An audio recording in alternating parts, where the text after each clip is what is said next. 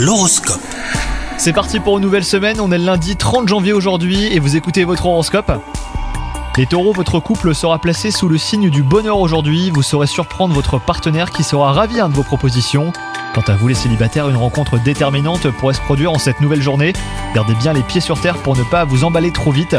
Votre sphère professionnelle ne vous convient plus en ce moment, à les taureaux. L'ambiance de votre travail ne vous plaît pas et vous ressentirez un besoin de changement.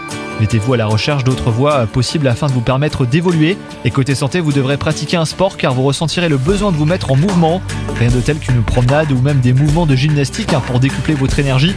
Vous serez d'humeur enthousiaste et cela sera communicatif pour euh, tout votre entourage. Bonne journée à vous les taureaux